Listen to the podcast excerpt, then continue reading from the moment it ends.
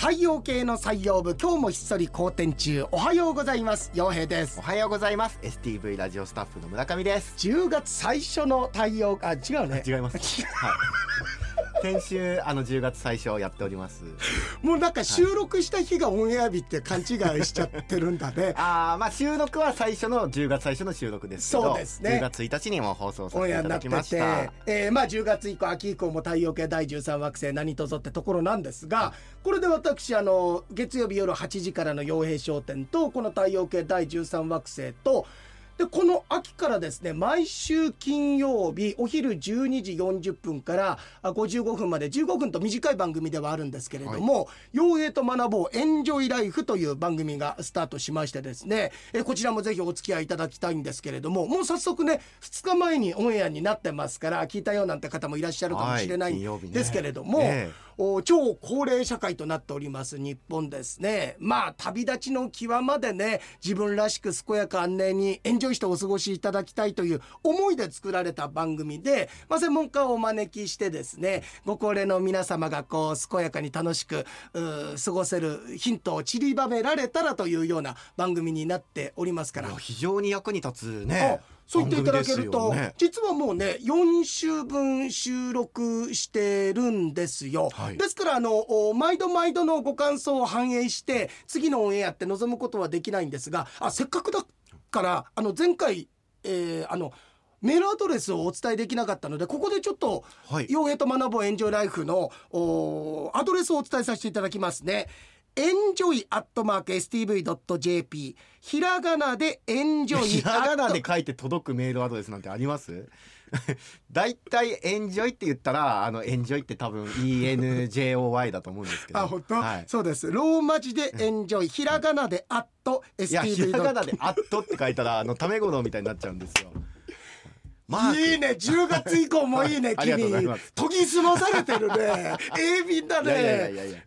ENJOY アットマーク STV.jp で、皆様からのメッセージをですね、ご感想を頂戴したら、そうですね、番組を聞いた感想などね、いただきたいですよね。ぜひ皆様からのご意見、ポジティブなものは反映させていただいてね、ネガティブなものは一切見なかったことにさせていただきます。ただ起きませんよ、もうこうしてほしいとか、もうこうしてほしいなんだけど、ただ起きませんよって玉手さんが言ってた玉手さんがディレクターですからね。そうなんです、はい、ここなんで実はね、番組も嬉しいのは日照さんが、この番組と同じく日照さんが提供ついてくださって、はい、日照さんも快適な住まいでね皆様の人生をサポートっていうご商売なさってるので、シニア世代をこうエンジョイしてね日々健やかにお過ごしいただきたいっていう思いのもと立ち上がった番組の趣旨にご賛同いただいてご提供ついてくださってて、なんだか僕としても嬉しくもありまた誇らしくもあるんですけれども、何一つ不自由なく始まったなと思ったんですが、そうなんです、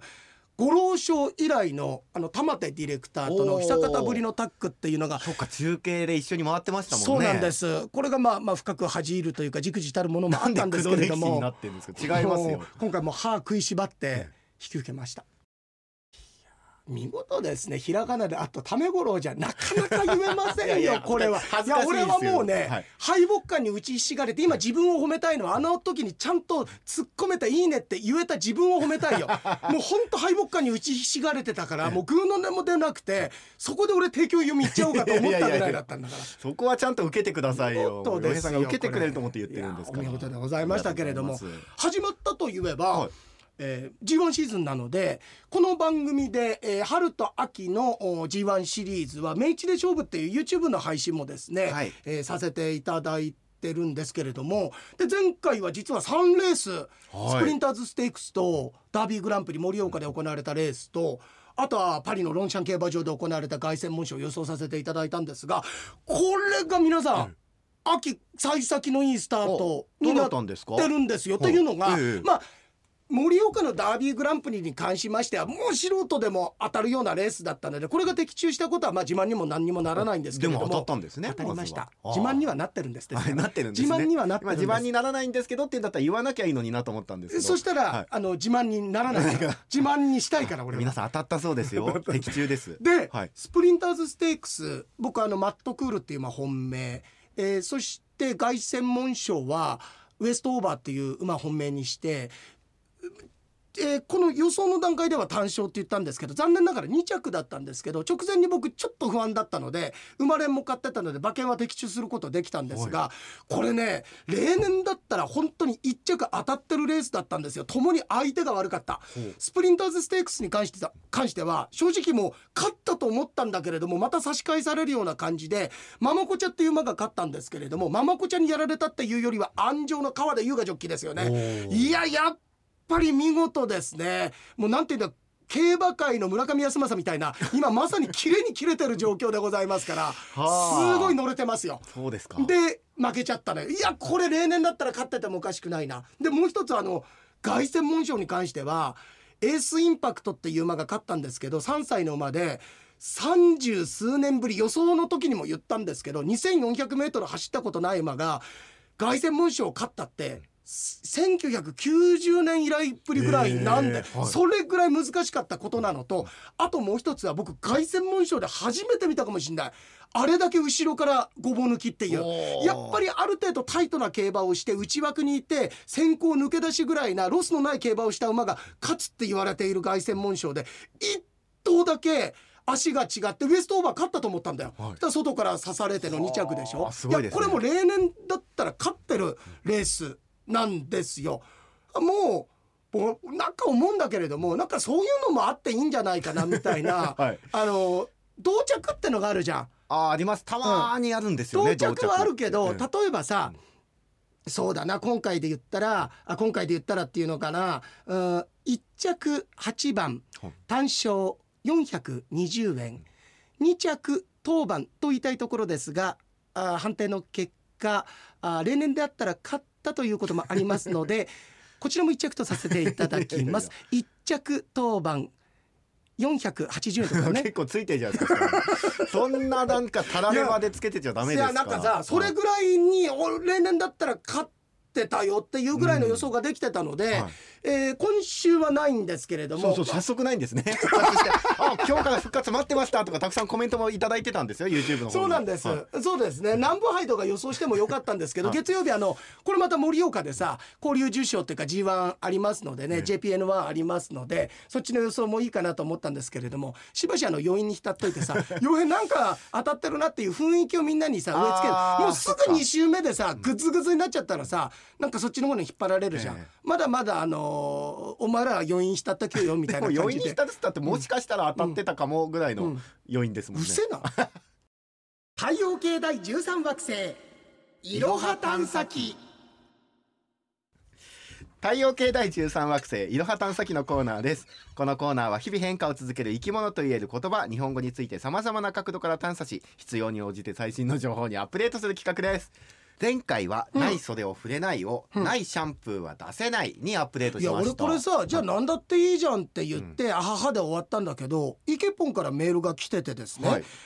僕がヨエさんそれ何でもいいじゃんって突っ込んでましたがと、自分が思うにってイケボンがね、ことわざのそのお金や財産が実際にないのだからどうしようもないという意味にプラスして、お金は計画的に使わないとシャンプーの泡のように消えてしまうのだからどうにもしようがない状況になる前にお金の使い方に気をつけましょうという意味合いもあったんじゃないですかって言ってくれたんだけど、そういうことなの？もうそういうことに決まってるじゃないですかそれも含めて、素人からリースするんじゃないよお前そんな風に考えてくださった方もいたんですね。いたんだね。だからない袖は触れないシャンプーはないだったら、ない醤油がないでもいいじゃない。いやでも僕が思ってたのは、このイケポンのでは全然違うんですけど、醤油はね、なかったら取りに行けばいいし、コンビニに買いに行けばいいじゃないですか、ただシャンプーはないってなった瞬間にもう髪の毛濡れてて、自分も裸でってなった時に新しいの取りに行けないじゃないですか、ちょっとそれ醤油で考えてみようか、俺家で餃子食べてる時に醤油かけようと思ったら、醤油ないって言ってそれからコンビニには行かないよ俺。いやいや、それはもう違うものでそのまま素材で食べる。食卓棚とかなんていうんですか、台所の下の戸棚のところに新しいの入ってたりするじゃないですか、いやそしたらシャンプーだって同じで言うから、戸棚の下にシャンプーあるかもしれないだろ。髪を濡らしちゃってるからやろうすいません力でいくぞ力できたから謝っちゃいました僕も思わず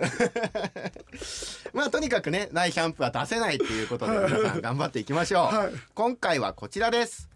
油を売る。おあんまりでもなんか落語家とかでさ、落語家っていうか落語とかでちょいとお前さそんなとこで油はね油で取れますけど油で取れますけど油はねこんなに、はい油で溺れることはもう口の中がきっときとでもうブロブロそういいことそういうことさ、はい、僕って、はい、ディティールこだわるのさ、はい、だから落語の時も俺言ってたよおかみさんがさ、はい、旦那に言う時にちょいとあんたアラブで仕入れてきた油売ってんじゃないよって俺言ってたから、はい、それ出ちゃったそんな言ってたら江戸の空気もうむちゃくちゃじゃないですかアラブなんてそうかね、はいはい、まあ確かにねそのちょっとどこで油売ってきたのなんてこんな水がないところでも人って簡単に溺れられるんだね気をつけましょうね皆さんねはいで意味ですけれども、まあ、皆さんご存知だと思いますけど、うんまあ、無駄話とかで時間をね、まあ、浪費していたりとか、はいまあ、転じて道草ばっかり食っているなんていう様子までも含めて指すようになりました、うんはいはいまあ、早くなんかことしなさいよっていうかね、動きなさいよみたいな、はいまあ、もともと江戸時代にこう髪油ですかヘアスタイルの、ねはいはい、髪の毛を整えるための、うんその油を売る商人がお客様相手に長話をして、はい、仕事サボっているなんていう様子を見てそこからこの言葉が生まれたとも言われています、うんはいただ商売ですから相手も、うん、だから別に無駄に過ごしてるってわけじゃないと思うんですよ。もちろんそこで会話することで信頼関係を結んでさ、で、裏返してもらってか、またじゃああの人から買おうかなだとか、ちょっとこの時間あった時にせっかくだから大元のアラブの方旅行行こうかなとかっていろいろ思うアラブのね、まあ、商人から買うパターンもあれば、はい、日本の商人からもあると思いますけれども、はい、一説にはその油をね容器移し替えてる間に時間がかかるから、うん、その時間をなんとか間をつないでいたとか、ね、なるほどねちゃんとこう、はいはい、そういう正当な理由もあったということもありますが、はい、この油を売る、まあ、現代ではなかなかね油を買いに商人から買うなんてことないですから、はいはい、アップデートしてみた言葉が、うんこちらです、はい、受験勉強中に部屋を片付けるあるあるだけどね、なんかまあとりあえず片付けてからみたいなねそう僕もだから、まあ、受験勉強に限らずですけど、うん、なんかちょっと企画書1枚仕上げなきゃいけないみたいなのだと、はいはい、大抵片付け始めるつまりそれ無駄なことってことでしょただ脳科学的には何かをやろうとするときに何かをやればしっかりそこでモチベーションが上がってやる気が起きるってことですからその受験勉強の前に片付けをするっていうことは実はあんまり間違ってないことなんだけれどもねいやでもさ本当に片付けるっていうだけで、はい、ちょっとやっぱり空気清浄になるっていうかことがこう本当進めやすくなるので、うん、僕なんかも毎月月運とか書かせていただくんだけれどもある旧に行った時その旧世の敦煌版に行った時にはまず片付けから始めるのはいかがでしょうかとアドバイスさせていただくこともあるんですよね、うんそうすることでなんかこう視界が開けたりってこともあるかもしれませんのでなんかやることないなとか思ったらまずは身の回り片付けてみるとそこからこうインスピレーションがね、はい、湧いて次の一手に行くなんてこともあるんじゃないでしょうか。素敵な日曜日をお過ごしください。お相手よえと村上でした。